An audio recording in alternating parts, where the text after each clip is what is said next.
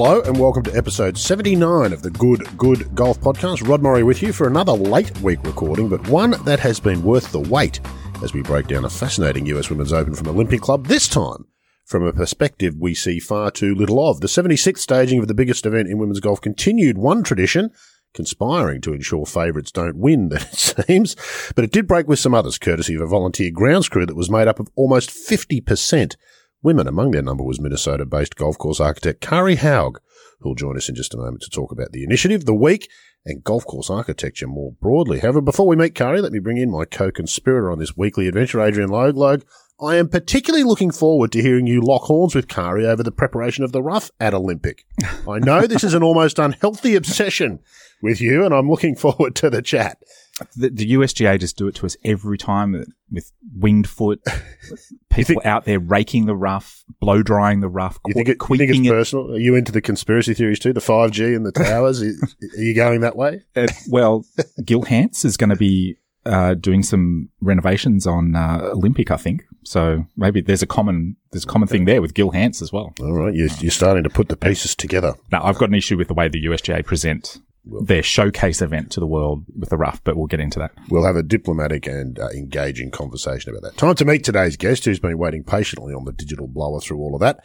Now, normally what I do is a little bit of online research. I write a short bio of our guest before introducing them, but today we're going to part with tradition because while doing that research, and I use that term loosely, I stumbled across the factoid section of Kari's website. Here's a little taste of what I found, he says, looking for it. Oh, you'll have to put this in the show notes. I'll put this in the show notes.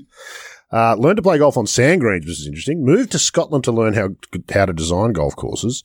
My first putter was a Wilson 8802, and I still have it. Nice. So I'm in now. Nice. Now, Yeah. You've got me. Uh, well, there's one, another one here that was fantastic. A licensed commercial drummer. Favorite golf course is North Berwick. Mhm. Uh, what would you say your job is to design with nature to create a challenging game on a grand scale that's fun for everyone? Now, I like that, but here's the thing dream job to, to design a multi user, multifunctional community golf course with trail activities like birding, equestrian paths, mono trail bike or ski paths, and this is, wait for this, or even canoe canals Ooh, okay. incorporated into the design. Near a beach would be icing on the cake. Kari Haug, are you married? This is outstanding. Yes, I am. Congratulations on that. Thanks for taking time. Welcome to the show. You've touched on a bunch of points in your factoids there that we will come to later. You're, you're really sort of speaking to some issues that we do talk about here. But let's start with the US Women's Open at Olympic. Tell us a little bit about this program, this Women in Golf volunteer program that they ran uh, for the course staff there at Olympic. It must have been very exciting as a golf fan to be front and centre to what was an epic event, it must be said also. Yes, yes, it was great. And first of all, let me thank you, uh, Rod and Adrian, for inviting me on your show. I appreciate the invite. You say that now, Kari. Let's, let, let's see Oh, how I, you. listen, I listen to a bit of what you guys do, so Oh, We- I'm prepared to give it back a little bit. We've been road tested. Yeah. Good stuff. Tell us about the Week at Olympic. What was the program about? I read a story on it uh, online that Adrian sent me a link to. I wasn't aware of it previously. What was all that about? Troy Flanagan, the course super there at Olympic, seems to have been behind it. Uh, what was the thinking there, and how did it how did it unfold for you the week?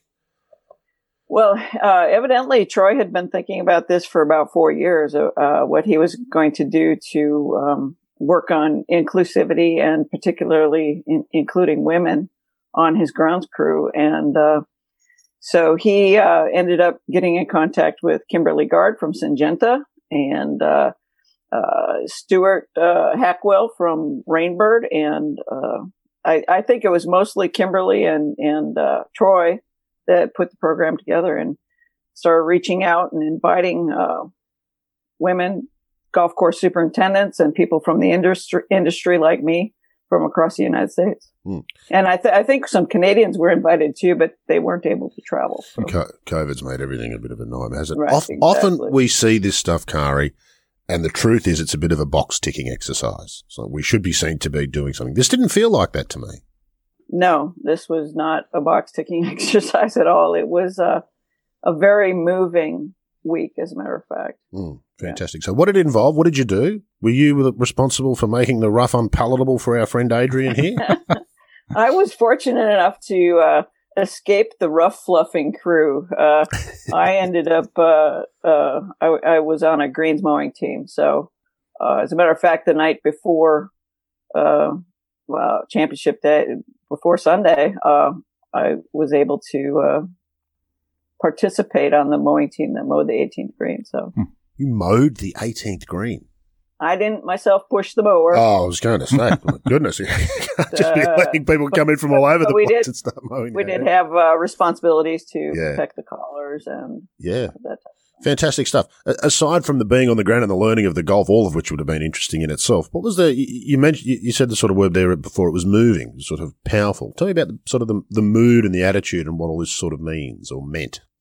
There, oh, there were uh, moments throughout the week that uh, uh, the culture of inclusion uh, came up, and uh, just so many, so many moments. Uh, I met one of the Olympic Club members, Tom Shea, who talked about uh, his uncle being one of the well, the first Asian accepted to the uh, Olympic Club about 30 years ago, and that conversation kind of morphed into a discussion about uh, when women were accepted as members in the early 90s.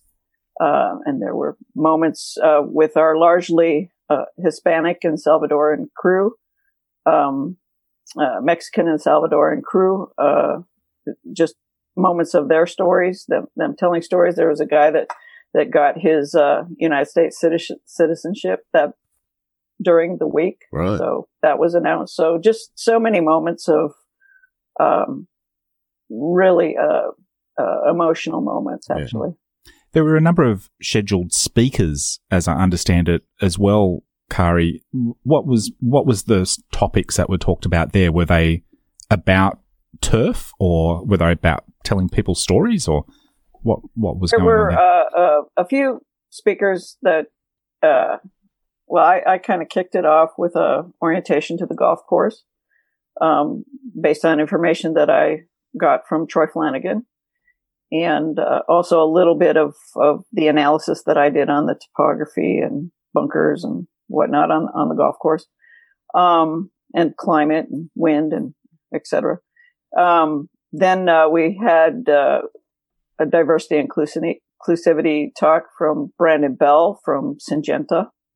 Uh, we had women's leadership discussions. Uh, everybody started getting really, really, really tired toward uh, about midweek because uh, we we were getting up at you know two thirty, three o'clock in the morning, catching the bus over to the course, doing morning duties to prepare the course, taking a little bit of a break uh, for for meals and whatnot, but then doing education and then going back to uh, maintaining the course, starting at you know five six o'clock at night and working till ten at night, Hmm. and then going back to the hotel and doing it all over again. Yeah. So it was like a rinse and repeat. And by uh, about midweek, uh, pe- people were getting pretty tired, but uh, we pushed on. It's no small undertaking preparing a golf course for a tournament, let alone a major, is it? I'm not sure if people or fans necessarily understand just what's involved. I think those photos we see each time of the mowers going out with their headlights on in the dark, they kind of Yeah. wash over us. But the reality of that, they're long days, aren't they? What, 15, 16 hours a lot of the time on course the They- whole day. they were very long days, and and I was uh, really uh, shocked and surprised at the level of precision and uh, detail uh, that was given to the golf course. So- You you weren't just like sitting back watching the golf, having having burger dogs. That's Like, right. how, how many burger I- dogs did you have for the week? I only had one one burger dog. Okay, uh, to be honest, I barely w- had time to watch any golf. So uh, that that was the one thing I, I wish that we would have had more time to to watch the play. Yeah. just just staying with the burger dog for a moment. was it was it basically like a long burger? Yeah, it's like it's like a, a hamburger shaped like a hot dog, and it's putting. I think it's for ease of eating when you're you know you're playing golf. You don't want a big messy burger. Well, I actually have a bit of burger dog trivia. Good B- Lord. Bill Bill, who started up that trailer, uh, used to sell hot dogs and burgers, but he just wanted to buy the one type of bun. So he adapted the, the burger patty to fit the hot It's just dog a bun. straight enterprise scale decision. Exactly. That's Just a pragmatic thing. A little bit of uh, burger dog Where did you pick that up? at trivia for you. Where did you pick that up from? You've been deep into the Olympic club in preparation for the uh, 76 US Women's Open. Speaking of the golf, Kari, we, we know that you're a golf fan and you tell us so on your website as well. What did you get to see? What was the highlight of the week? Did you get to meet any of the players or interact with them at all? They often do come down to the maintenance sheds, I know, uh, on Sunday, particularly the winner, and they'll come down and sort of say thank you to everybody for their work there. Did you have any opportunities to interact at all with any of the field? You know, uh, no, I didn't. that that that probably would be another uh, disappointment from the week that that we didn't get to meet anybody. Yeah. At least I didn't. Yeah. So- somebody may have. Let's- Actually, we had a, a young seventeen-year-old uh, gal that had just graduated from high school, and she she I think she was able to collect a few uh, signatures. So Hmm. She, she might have been able to collaborate with Megha Ganne on her calculus. She had a Mm. calculus exam due on the Friday, I think. Her Mm. teacher went on Twitter and gave her the day off, if I recall. Is that right? Yeah, yeah. It's, uh, Well, she's a junior in high school, so yeah, the teacher went on and said and tweeted, "I'm Megha's teacher, and I'm officially giving her uh, an extension on her calculus project, Okay. whatever it was." And that got picked up and retweeted around a the good place. journalist would follow, wasn't that, follow that an that up. amazing performance? Oh yeah, That's beyond staggering, Yeah. Larry, to be honest. with you. 17 Yeah. years old. I mean, Yeah. to be able to play golf like that at 17 is extraordinary. To then be able to take that and do it on that stage and maintain it for four days is just beyond extraordinary. Incredible. but and the way she presented herself to the Oh. the press and everything, she was incredible, like mature, way beyond her years. It was Well, we- quite amazing. We talk about this sometimes, Kari, but there are players who have it, and I think she has it. And it is indescribable, but it's everything else outside of the ability to hit the golf shots, as well as the ability to hit the golf shots. And when you've got it, you've got superstar, and she's got superstar written all over. Should she want to? That's not Yeah. to put any I pressure mean, there, there's a long way to go. Of course, there is. There's no But- guarantees. There's But one thing I took away from that and from her performance is that I, I probably am aware of as many women college golfers as I am men college golfers. But at some point that, that change. dissipates Mhm. and the focus becomes young men professionals and, and you, the, these women college golf stars tend to fade away. But right now, I look down that US Open leaderboard for the amateurs and I recognized all the names. I, I think partly because of the, the Augusta women's thing, but, um, where you actually get to see them play. Uh, but yeah, that, I just thought that was interesting. The, the games somewhat, there's a little bit of equality there um, through college, but it just dissipates as soon as they. You've plugged into something bigger there. Let's ask Kari. What, what are your sort of thoughts on that, Kari? Do women college golfers fade away, or do we stop taking notice of them? I think we stopped taking notice of them. That's I think the uh, Augusta National Women's Amateur is going to be a incredible launching pad for uh, the next generation of women golfers, uh, as well as uh, I think Anya, Annika's programs, uh, where she has Annika's graduates from the Annika Foundation programs, and Because she's in Sweden this week with the mixed event that they're having Right. over there uh, with uh, Henrik Stenson. And uh, Meg, Meg MacLaren's written something about that, which I haven't had a chance to read yet, but I'll be interested to see Meg's taken it because she's thoughtful. Where are we with all this stuff, Kari? I mean, more broadly, let's plug all this into the broader world. The consensus seems to be in golf that in terms of equality, particular gender, gender equality, we're slowly moving in the right direction, but we've got a long way to go. Is that the sense that you get? And if it is, how do we accelerate some of this stuff? ooh, good question. Because you're in Um, architecture, of course, and of all the, the corners of golf where we're lacking diversity of gender, especially golf course architecture, could be at the top of that list. Uh, well, I, th- I think you guys are, are starting uh, um, the effort to accelerate uh, movement towards more gender equity in the sport because what what we need is uh, representation of women in the media. And so, what you're doing just by hosting this podcast, inviting people like Kari Webb, myself, um, and the other women that you've had on, uh, you know that that's where it starts. Uh, the media is is what forms the social picture, and uh, representation in the media is incredibly important. I think that's how we accelerate it. That being said, I think that this is going to be a long process. It's going to be the tortoise beats the hare uh, because uh, nothing's going to happen really fast, and it's going to have to be sustained over a long period of time in order to get this culture to change. The culture is incredibly resilient. It wants to go back to where it was. And uh, we need to move on from a very traditional uh, closed culture or insular culture of golf to a more open, progressive, and uh, modern culture. Mm. And, some of the things you talk about with your design philosophies, I think, speak directly to that in a broader sense with golf and the, the cultural aspects of it, as you say, are quite right. There's a long history here, Logue. How long before we finally get upended from these seats and there are two women sitting here hosting their golf podcasts? and I mean that in all seriousness. Well, there are uh, all female hosted women podcasts out there. They're just not getting very high profile, unfortunately. So, but I look, I you know encourage women who, who have an interest in this to you know don't be don't be thinking you have to study up or or prepare yourself in some way oh, before you can take this step. Yeah. We're just a couple of idiots who stick a microphone in front of us, and uh, you, you, can just get out there and do it. So I, I just think that's um, uh, I, would try and just encourage women to get out there and do it, um, and, and, see what happens, and don't be discouraged about initial uh, bad results. We we get terrible we got some terrible uh, outcomes for our podcast at first, but you know, um, I don't. It, there's get out there and do it, and go out and seek some content from women as well because it is there. Mm-hmm. So, social media, and I put podcasting in the social media thing, Kari. Extraordinarily democratic, isn't it? Which is both good and bad.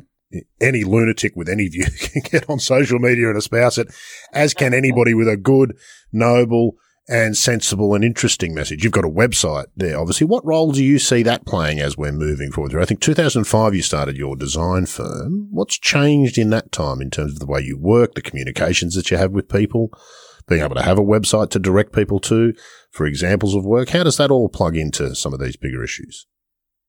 Well, I, I think social media is probably one of the great equalizers for, for women because uh, our voice isn't controlled by uh, the male dominated media. So I, th- I, think social media and websites and uh, Twitter and all these different uh, channels of communication uh, are probably going to open the door for, for women. Mm. Yeah. I mean, that's the thing about podcasts is there's no big corporation controlling it. You can not yet. Any, anybody? No, not, not yet. yet. They're trying. It's, it's happening. anybody can do it. Yeah, but yeah, literally in, anybody effect, can. Literally anybody can do it. Exhibit A.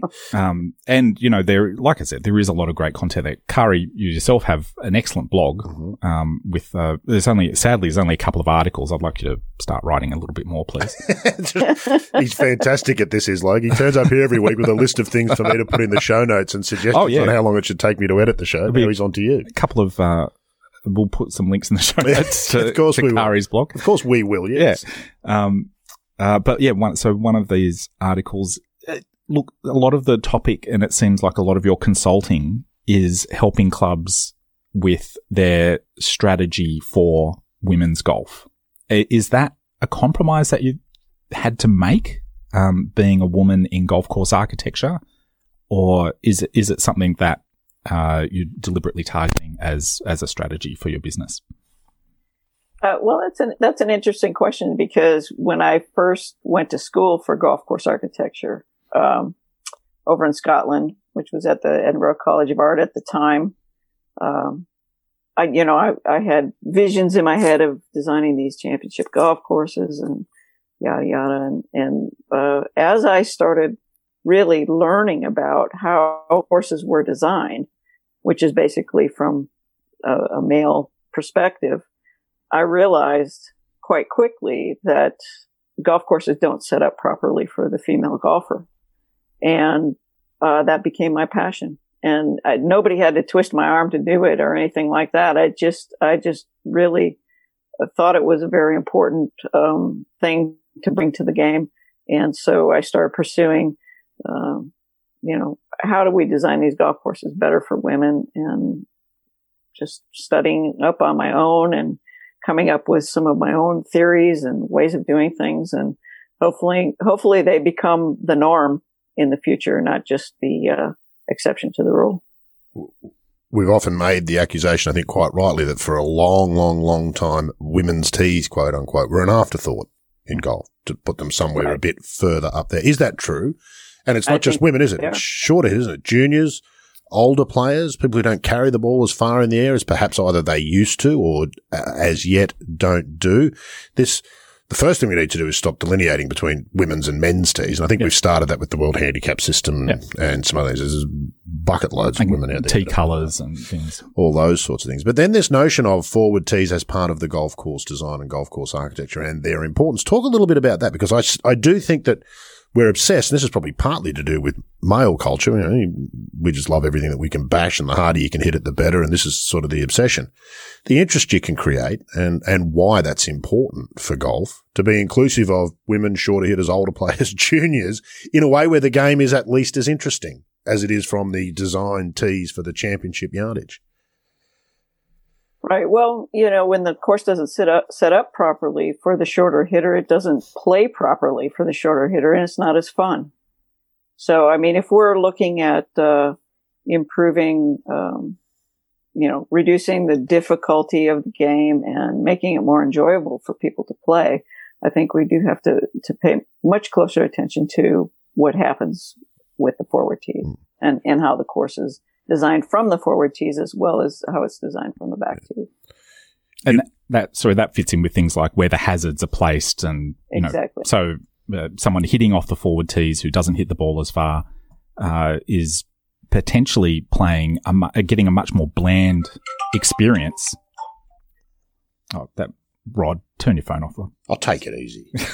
That's so, um, so yeah, somebody playing off the forward tees with uh, who's not hitting the ball far might might be getting a much more bland experience uh, because the hazards just aren't placed for them. Right, right. Yeah, that, that's that's absolutely correct. Um, yeah, I mean, the, probably the most important. I mean, we st- always start with length of the course, but then we also look at the location of the tee. But you know, it's important. What are the hitting angles off of those tees? What's the elevation of that tee? Can you see the hazards ahead? You know, women aren't as tall as men, so uh, can can you see you know, the landing areas, can you see where you're trying to hit, the ball from where you're hitting? And often, you know, tees step down the hill. So you have women hitting from the bottom of a hill, you know, maybe straight into a hill ahead of them. Their uh, launch trajectory is different. The shot shape is a little bit different for the slower swing speed. And uh, we have to pay attention to that. And we, we can influence uh, the shot shape based on, you know, whether or not the, you know, what the landform of the tee, you know, do we uh, elevate the front of the tee so we have a little bit of a launch pad? Do we tilt it right to left or left to right? You know, and we we can influence the shot based on on how we design it and and the landing area as well. You know, if the landing area isn't in a spot where it's not receptive to the shot, uh, we can end up shunting the ball off into long rough. And we, you know, we don't want to do that. We want to give the shorter hitter, um, actually just as much of a, a fun playable golf course as the longer hitter. Kari's taunting you with that long rough comment, but we're going to we're We'll- going to we'll get there, don't we'll, worry. we'll This is- come back to There's that. no puff piece, Kari. That's exactly right. Does Links Golf do a better job of that? You went to Scotland I- to learn about yeah, course design. I think so. And, and maybe that's where I, I picked up a little bit of the philosophy on the ground game because, uh, I think links golf is, is very fun and, uh, the, the ground game makes it a lot more interesting. Of course, you know, they do it sometimes for, uh, because of the wind conditions, but, um, you know, I, I'm not a big fan of hit it straight ahead and then hit it onto the green and then you got your two putts. I, th- I think that, that we can be a lot more creative with, with the design if, if we give strategic options and different pathways for play. It's a very simplistic form of the game, isn't it? The we call it sort of tr- trackman golf here, where you know you can dial in if you've got good technique and the equipment allows it. You can dial in a golf ball that does this and then that, and it's all very predictable, and that can allow you to score very well. But it ignores so much of what makes golf so much fun. And the ground game, the biggest change in golf really has been that it's gone from being a ground game to an aerial game over time. Right. And, and Right. that's what's changed it beyond almost all recognition, I think, in some senses. Mm. Well, I hope we can bring it back to the ground game because I, I think it's, it's a lot more fun actually. It's more democratic apart from anything too, isn't it? As Brad Klein said, golf course architecture is what the ball does when it's on the ground. It's on the ground. Oh, you listen to that podcast? yeah, podcast. great. Oh, Very he's, he said that on our podcast as well. yeah, he's but- fantastic. Yeah, fantastic. Um, Kari, I want to get back to something you said there. Were you suggesting that you could, you should you sometimes consider tilting the tee to affect the shot shape? Well, not much. I mean, you know, we don't want the tees to be, you know, at, at extreme angles at all. I mean, we just want them to drain, but let's not drain them off the front. You know, mm-hmm. let's not have our one, one to one and a half percent rolling off the front. Let's maybe for the shorter hitter, let's, let's, uh, send it off the back so that, uh, the front of the tee is maybe tilted up to accentuate the launch angle for a shorter hitter. I'll never forget you know? the first at Port Portmarnock slopes up the tee on the humble, first. At- humble brag there, Kari. I don't want you to miss that. Yeah, but it's almost impossible to hit. What does the second the hole do? Adrian? Slopes up quite a lot, yes. and and it's almost impossible to hit it into the wind there. Chambers Bay did the same thing, did that? Well, Chambers, Chambers Bay is fantastic. There's, there's, a bit of right to left and left to right. Yeah, and you can look for a lie. I yeah. do this all the time. Sydney got Sydney courses because none of the tees are level, and uh, you can you can look for a lie which lets you hit a shot shape. Mm. Um, you know, and I always play a little bit better when the ball's above my feet. It just gets me on plane better. And uh, yeah, yeah I, but I mean, if you have a slower swing speed and your your shot is already biased to a low trajectory and off to the right for a right-handed player, you know, why would you accentuate that by having a, a tee that down slips in the front? Let's let's change it a little bit. So, just- so, I mean, that's just one example of how we can influence um, the game for the shorter hitter. We can give them landing areas that are just in flyover zones for for the long hitters. Yeah, and there's no re- there's no re- it's like the difference between making good coffee and bad coffee. There's no difference or difference in expense in actually just building that into the thing at the, at the beginning. Right. So it makes some sense. One of the things that we often talk about on here, Kari, is the loss of the F word from golf. Fun, uh, fair, fun, and it's it's replaced with. It's fair. been been replaced with fair.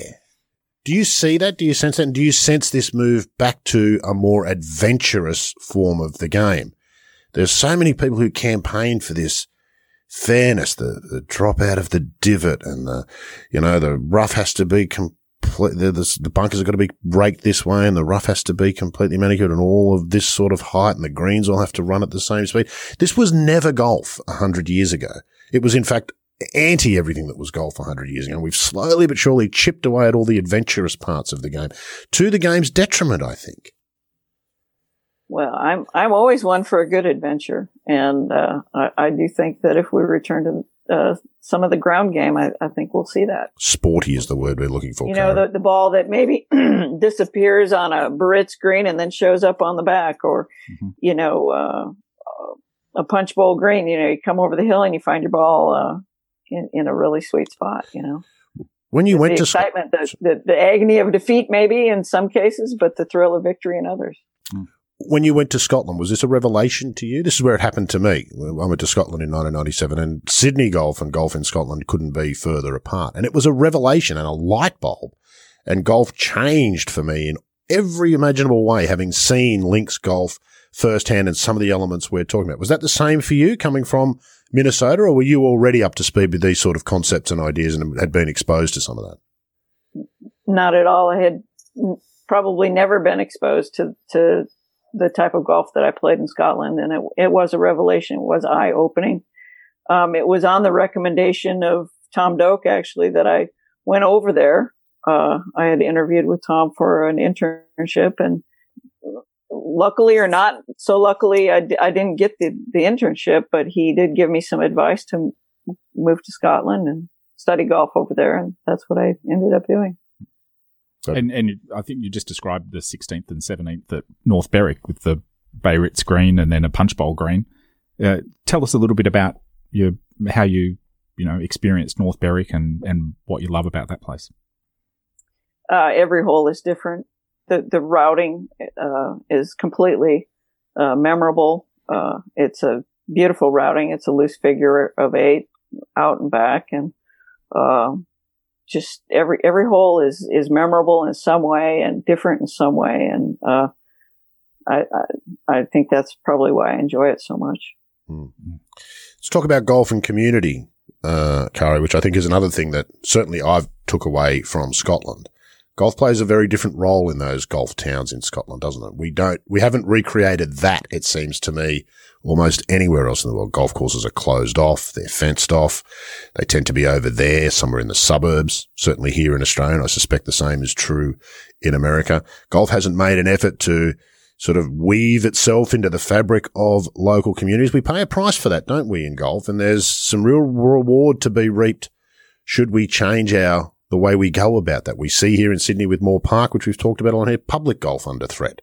When the rest of the community feels excluded, golf makes itself a very easy target to be removed from the public's sort of sphere, doesn't it? I think you make some excellent points, and, and I would completely agree with that.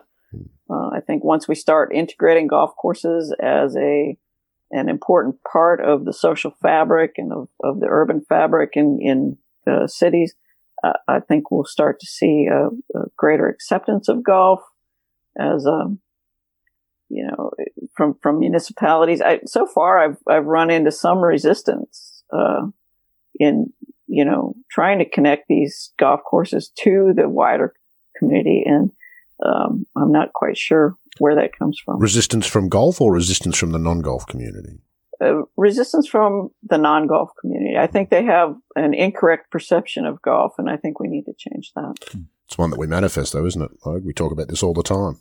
Yeah, well, I think there's probably resistance on both sides of the the mm. fence, the virtual golf fence. Um, Nothing virtual go- about it, my friend. golfers, yeah, I mean, the golfers, and we can get back to Olympic with that, but uh, golfers think uh, they're going to kill non golfers with their balls flying about everywhere. Um, and and non golfers going to be wandering all over the fairways doing the wrong thing and you know setting up a picnic in the middle of the fairway or something like. that. clearly, we know it's, going to be on. It's, it's hard for golf. That's right. Golfers, I think, find it just hard to visualize how is it going to work. Like I, I can yeah. spray this ball all over the place. How is this going to work? Um, and non golfers just, I think, find the whole place incredibly intimidating. Yeah.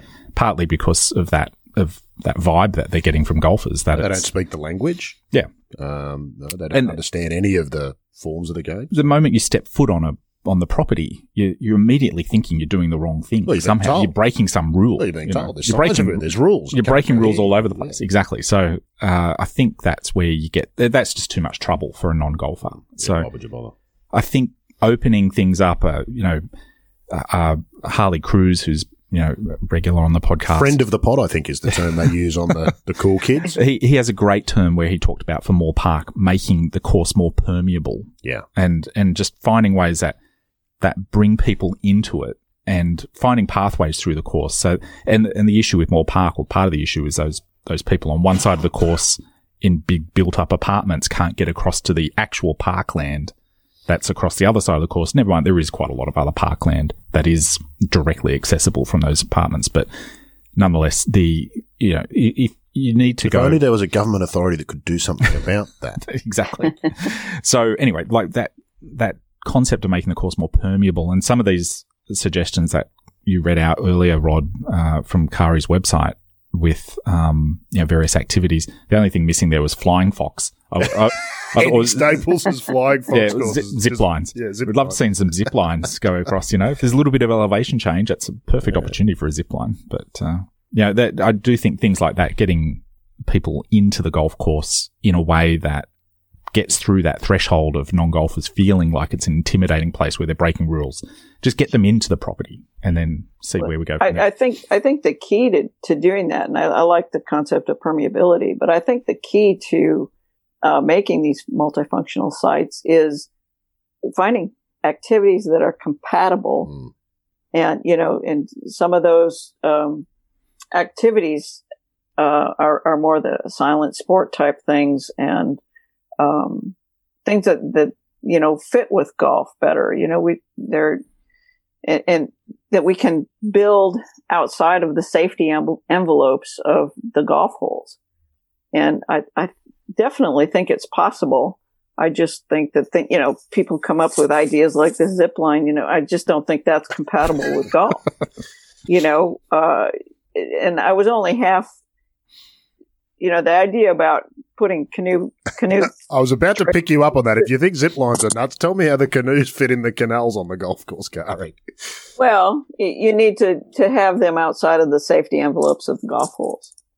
So they, they can't be, you know, you can't be hitting uh, shots across a, a creek that has canoers going by. You know, it's that's too dangerous. So so maybe the maybe it's you know your safety margin is wide enough and the the creek is outside of that envelope.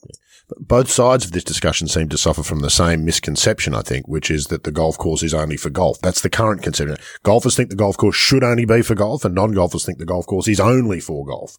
Change that one perception and you can actually do a bunch of the stuff that you're talking about really fairly simply, I would think. I think so too. Yeah. I agree. Once we've set our minds to it, humans can do it. We can fly to the moon. Surely we can share a golf course. But that, it really Right, is. right. It, it- when you think about it, it really can't be that difficult, can it? And and you know, I mean, programming has to, something to do with it too. You know, seasonality and time of the day, and uh, you know, maybe you share, you know, one day a week is something else. Yeah. You've, you've And talked about this, other- haven't you? Sharing not just space, but time. Yeah, within a day at a golf course, obviously golfers go off early and it's just not right for all golf courses, but some courses, I think it's looking at what holes are near boundary fences and whether you can get paths going through safe areas to get to those holes. And if a first hole is a, you know, it's a big flat open area and everybody's done going off the first by, you know, 4 p.m., 3 p.m., 4, 3.30, something like that uh, then you know open open that up, let people come in and uh, and then that can spread to the second hole or something. It, it's very course specific, but looking at the boundary fences of a course and seeing what holes are adjacent to them and, and looking for opportunities like that. Uh, the same thing can happen at the start of the day. Uh, with you know some of the later holes on the course, nobody's out on 17 and 18, but they might be near a boundary fence. And if there's a safe pathway that you can open up to get onto the course and, and use those fairways for a few hours in the morning, then so be it. And yoga Yeah. and some of those other sort of interesting things. Before we move on from this, I want you to tell Kari about your tea party idea. I don't think she knows it. Who knows? She might be able to get it up up and running in the US. Well, Kari, I'd love to see what you think about the concept of, you It's know, trademarked, by the way, Kari. let, let, let me ask you, you know, golf courses have a flat area on every hole, Flattish. uh, and it's often, Unless you're at the Olympics. exactly, it often has a little bit of coarse furniture and it's often in shade mm. as well. And it's often in the, an area which isn't targeted by golfers. It's not like got golf balls going towards it by design. I'm talking, of course, about the back of teeings, the, uh, the back of tee areas. And uh, I feel like that'd be a great place for picnics. Uh, Adrian's idea is that courses should rent out their tees Yes. for this tea party idea where non-golfers can have picnics at the back of the tee whilst the golf is taking place. You get, and you get golfers come through every seven or Built-in 10 minutes or entertainment, something. It's yeah. entertainment, yeah. Bit of interaction. What do you reckon about that? Again, it's not for every tee on a course. It's No. for ones where it's near boundary fences Yeah. and it's definitely safe and you can have access to it from, you know, uh, boundaries. Like, so. What do you reckon? Moneymaker or not, Kari? Tea party. Could be. Hey? Could be. Right place, right time. I do love Right the. I love the concept You it, don't sound say. quite enthusiastic enough for my life. I, I will say this, and I've given this example before. My mum and her friends used to go to the golf club up the road from her for lunch quite often, because not because they had any interest in golf, but they would always ask for a window seat because it overlooked the twelfth hole, an uphill par three, you can see the idiots. and they loved watching the golfers, and particularly the golfers who would lose their mind when they got a bad bounce or hit a bad shot, and they'd throw clubs and have tantrums. They thought it was fantastic sport and entertainment. Knew nothing about golf, wouldn't know a good shot from a bad shot, but loved watching the people either celebrating or losing. So there is an entertainment factor to golf, even if you're a non-golfer, I think. And I think your your, your idea's got some merit Okay. in a lot of ways, simply because of the what it does there. Though they're bringing people together to see it from both sides. and I'm going to be Adrian, rich. you- I'll be You might hear my hesitation just because tea in the United States is, Oh, the isn't tea- this tea- Tea party. Tea that party that doesn't- has been pointed out to me. Um, I mean, that has been pointed You out to me by a few people. find the That, craft brew, craft beer, you know. You've got a naming issue there. That's right. It might be uh, copyrighted. Let's come back to Olympic Club, Karen. I want to, I want to sort of set down the, the flag and let you two go at it. Like, I want you to outline for Kari what your problem is with the US Open rough setup. Everybody else who's listening to the podcast is bored with it, but Kari might not have been subjected to it yet. And then, Kari, you can give us your, some of your thoughts because there's no guarantee you agree with the way the, US, the USGA sets up courses for a tournament like the US Open. Lots of us don't. well, I, I would start with some caveats and By backpedaling. Uh, I, there's some terms and conditions I'd like you to opt into before I, I go into this. So the first point I'd like to make is that um, this takes nothing away from the enormous effort of the green staff and The all the volunteers involved. and the skill and very expertise and, and, and not just effort involved in presenting a course in the way that Olympic was presented last week. It's just phenomenal and it, it's an amazing achievement It really is genuinely. a genuinely amazing achievement. So taking nothing away from that, the question I have is, should the course be, uh, grassed in the way it is at all? Um, like uh, after you get well away from the playing surfaces, you've still got lines of irrigation, you've got fertilized turf, uh, which requires this manicuring and, and you see these teams of, you know, for these big championships. And, and mind you, these are championships where the USGA has an audience of non-golfers. Th- these are some of those appointment viewing situations where you get non-golfers tuning in and the peak body in golf is presenting a course Mhm. saying this is what golf looks like. And, and then that sets an expectation for green, green staff all around the world to have to, uh, achieve that same look. And the look that I object to, I think, is just that there's manicured, fertilized, irrigated turf grass all the way to the boundary fences. Basically, it's just this monoculture of grass from fence to fence. And uh, if you look at Olympic, um, Michael Wolf, um, a friend of the podcast, posted a photo uh, showing Olympic with rough, rough, like, and, and it was just wild grasses Oh, from way, way, way back. Yeah. from way back from the Jack 1955 Jack Fleck um, US Open. So, and and it looked fantastic, and it was a genuine penalty. Um, and the issue I have with the way that's presented in these USGA events is it's not just that it's manicured turf grass that's been maintained and fertilized and irrigated. It's that it's also fluffed in these ways with rakes and blowing and just making it all pristine to get this perfect look. But the perfect look is absolutely ruined the moment somebody tracks through it or a cart gets driven through it. You go from, you know, 100% perfect look that they've set out to achieve to almost like it, it really, it's not just taking away a few percent from that. It goes from being beautiful to being really terrible looking. It's the problem with perfection, isn't it? Anything slightly less is The moment you track some footprints through it, it's the perfection's gone. So again, you've signed into the terms and conditions I set out earlier, Kari. Um, I'd be interested in your thoughts on what I said. Well, I know you were looking for somebody to lock horns with you, and unfortunately, uh, that that's not going to be me because, um, uh, you know, and I would have to reiterate what you said about, um, you know, the incredible amount of work that went into preparing that, and also the the incredible work by the USGA to think through how this tournament was going to be played and what the challenges presented were going to be, and and you know all the time that they had to study this.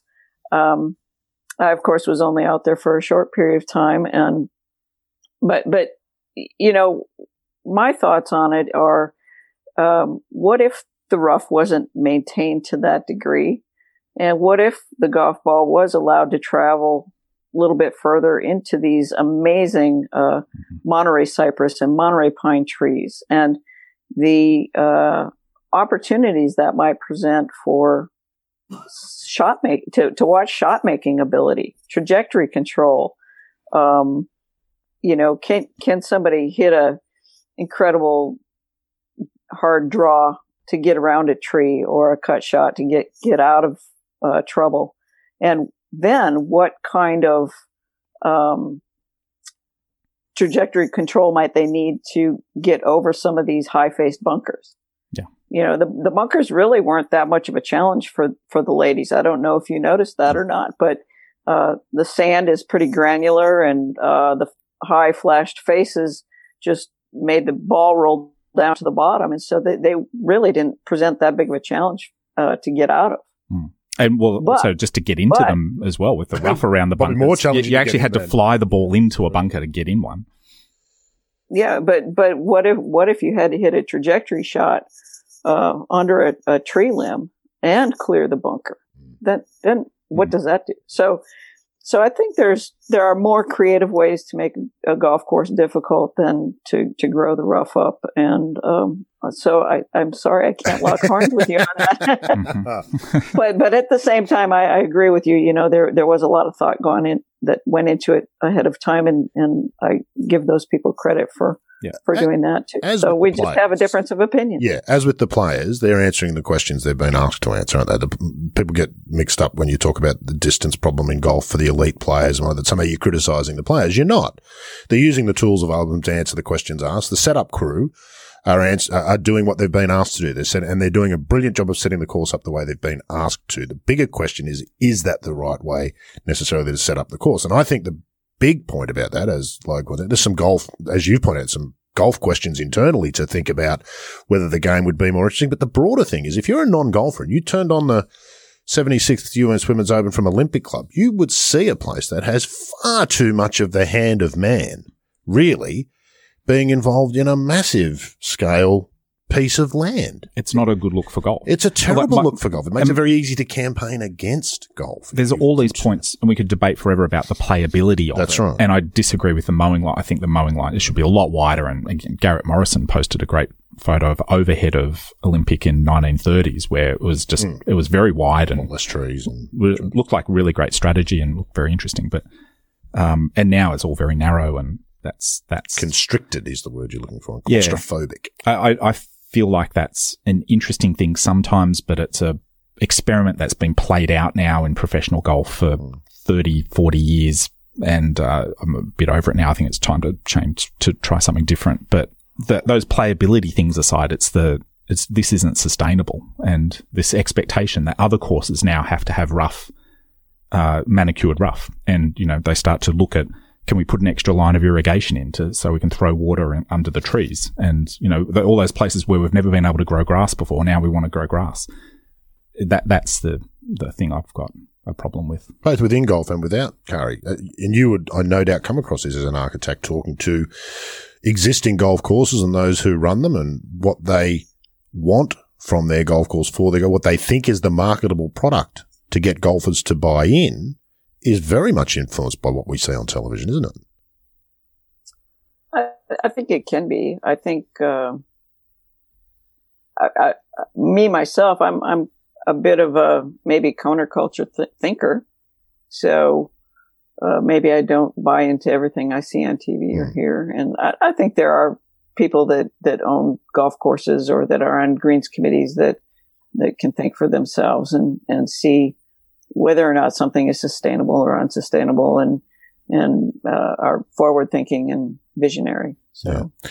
so, sometimes I think that, that what we see on TV does influence probably the layperson, but I think the uh, professionals that are really thinking about these things are maybe thinking about a different vision yeah. for the future. As much as it's as much as it doesn't do us any favors in the non-golf community, sometimes I don't think it does it does as much of a favor within the golf community. Golfers themselves aren't, as a rule, very educated about this stuff. Lots and lots and lots and lots of golfers that I'm sure we all know are far more taken with the condition of a golf course than the interest of its design and playability. And you could take them to two, you could take them to Royal Melbourne looking like it did for the 2019 President's Cup and a course down the road that was manicured magnificently and looked extraordinary in terms of the condition. And they would pick the one down the road every time. And that's, there's something about that that misses the point from within golf. In, in many ways, the problems within golf are our biggest barrier. Those, you know, the education of golfers and what golfers themselves demand and desire. One of the reasons that resort course and those high end daily fee courses spend so much on maintenance is because that's what golfers want to buy.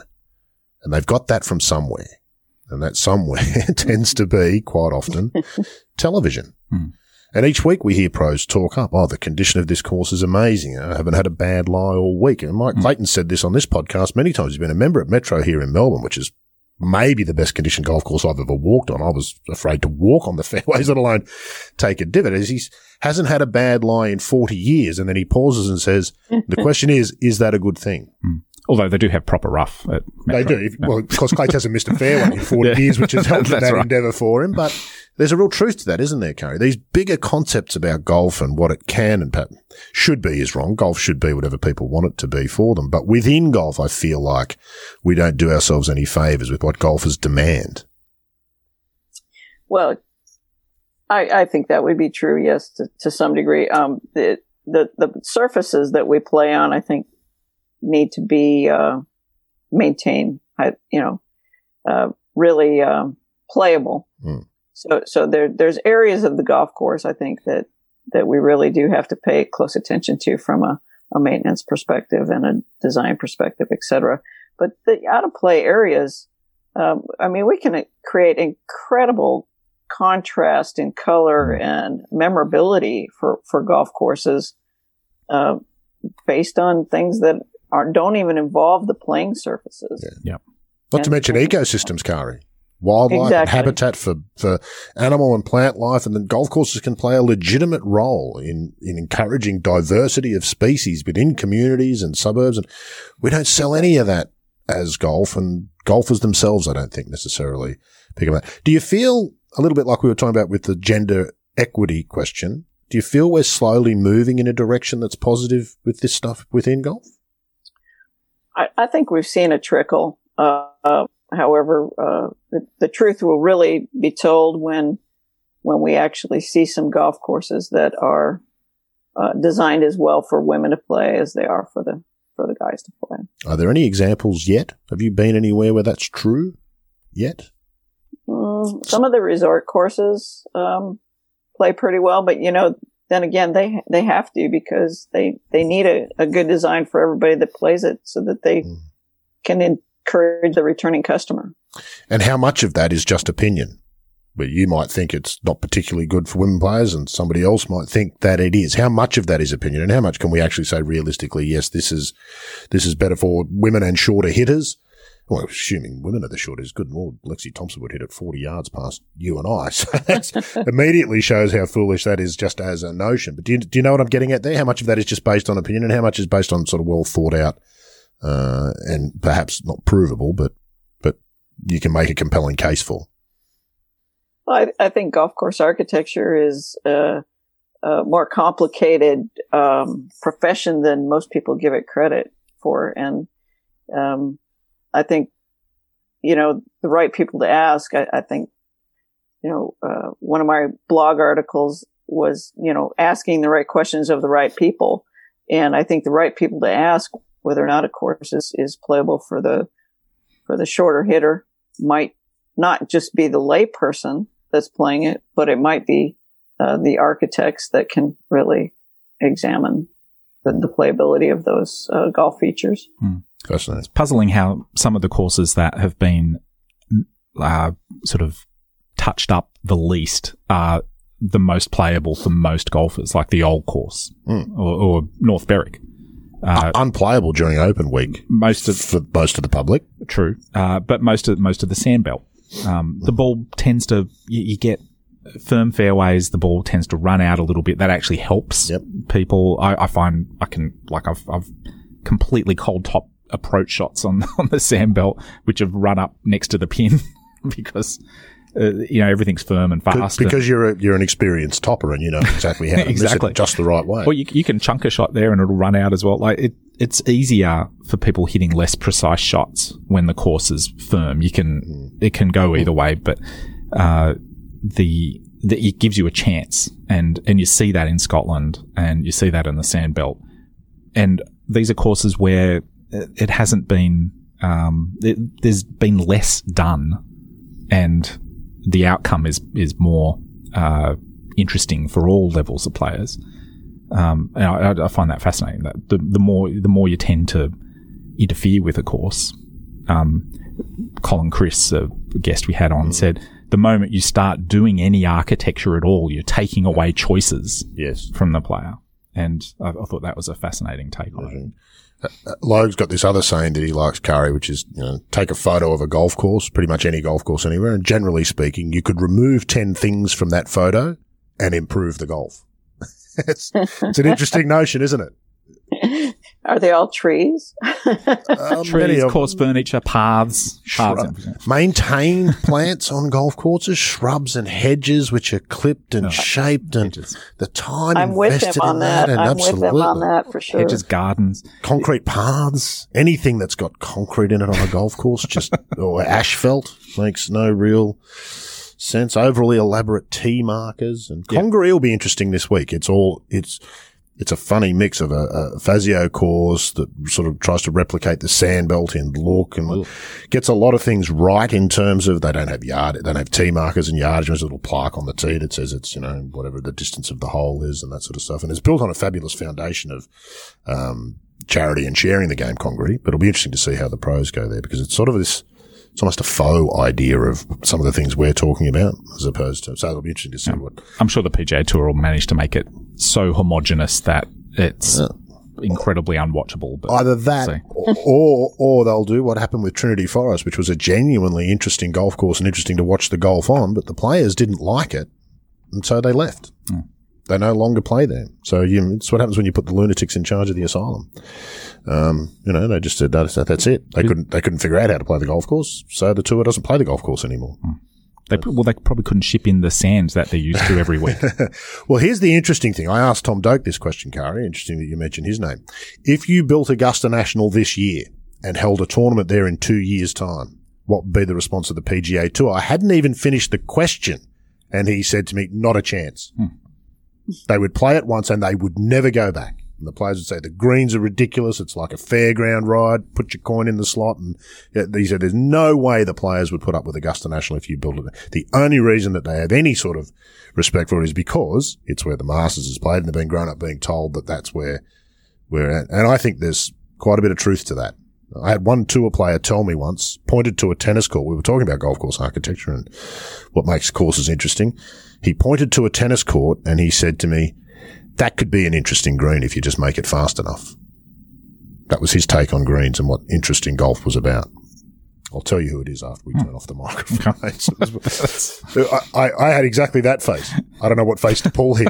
Um, but there you go. And that dictates so much of what trickles down in golf. That the influence of professional golf is so overblown into, in relation to its actual. yeah, I mean, we're too focused on it here. Like, I, Oh, without- you yeah. know, the course I play every week week's pretty short. uh, But I was hitting, you know, five woods into most of the greens on the weekend. You know, like But what were the one and two markers hitting? uh, long irons. Like it's the the, the ah, look that it's for most of us, and like it's ninety nine point nine nine percent golfers. Still the challenge that it always was. Oh, of course.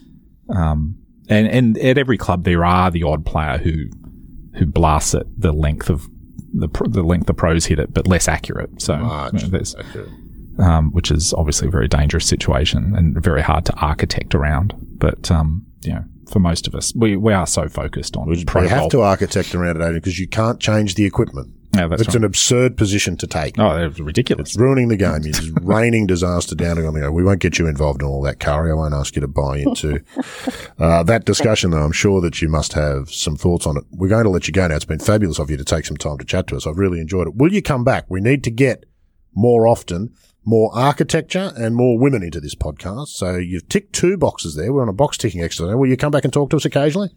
I'd be happy to. Yeah, we'd love to have you. Thanks for taking some time today. It's been great. Thank you. Thanks for inviting me. And thank you, Logue. Always a joy to chat to you. I think you're in your element today. Uh, yeah, I enjoyed this chat. It's a shame I've got Curry a few didn't things off my chest. Yeah, that's right. It's um, you know, but yeah, I like the idea of terms and conditions. I might start with Okay. some terms and conditions before I start asking questions in some of my other interviews. I think that's a, Yeah. a, a fabulous idea that uh, could take off. Episode 79 of Good Good Done and Dusted. Next week back with 80. That's a bad number in golf, isn't it? 80, but episode 80. Eight, eight's a lucky number. Is it? Yeah. 8 and 3, I think, actually, yeah. 3 is lucky too. Episode 80 next week. Hopefully that'll be uh, lucky for us. Hopefully it'll be lucky for you and hope you can join us then on the Good Good Golf Podcast.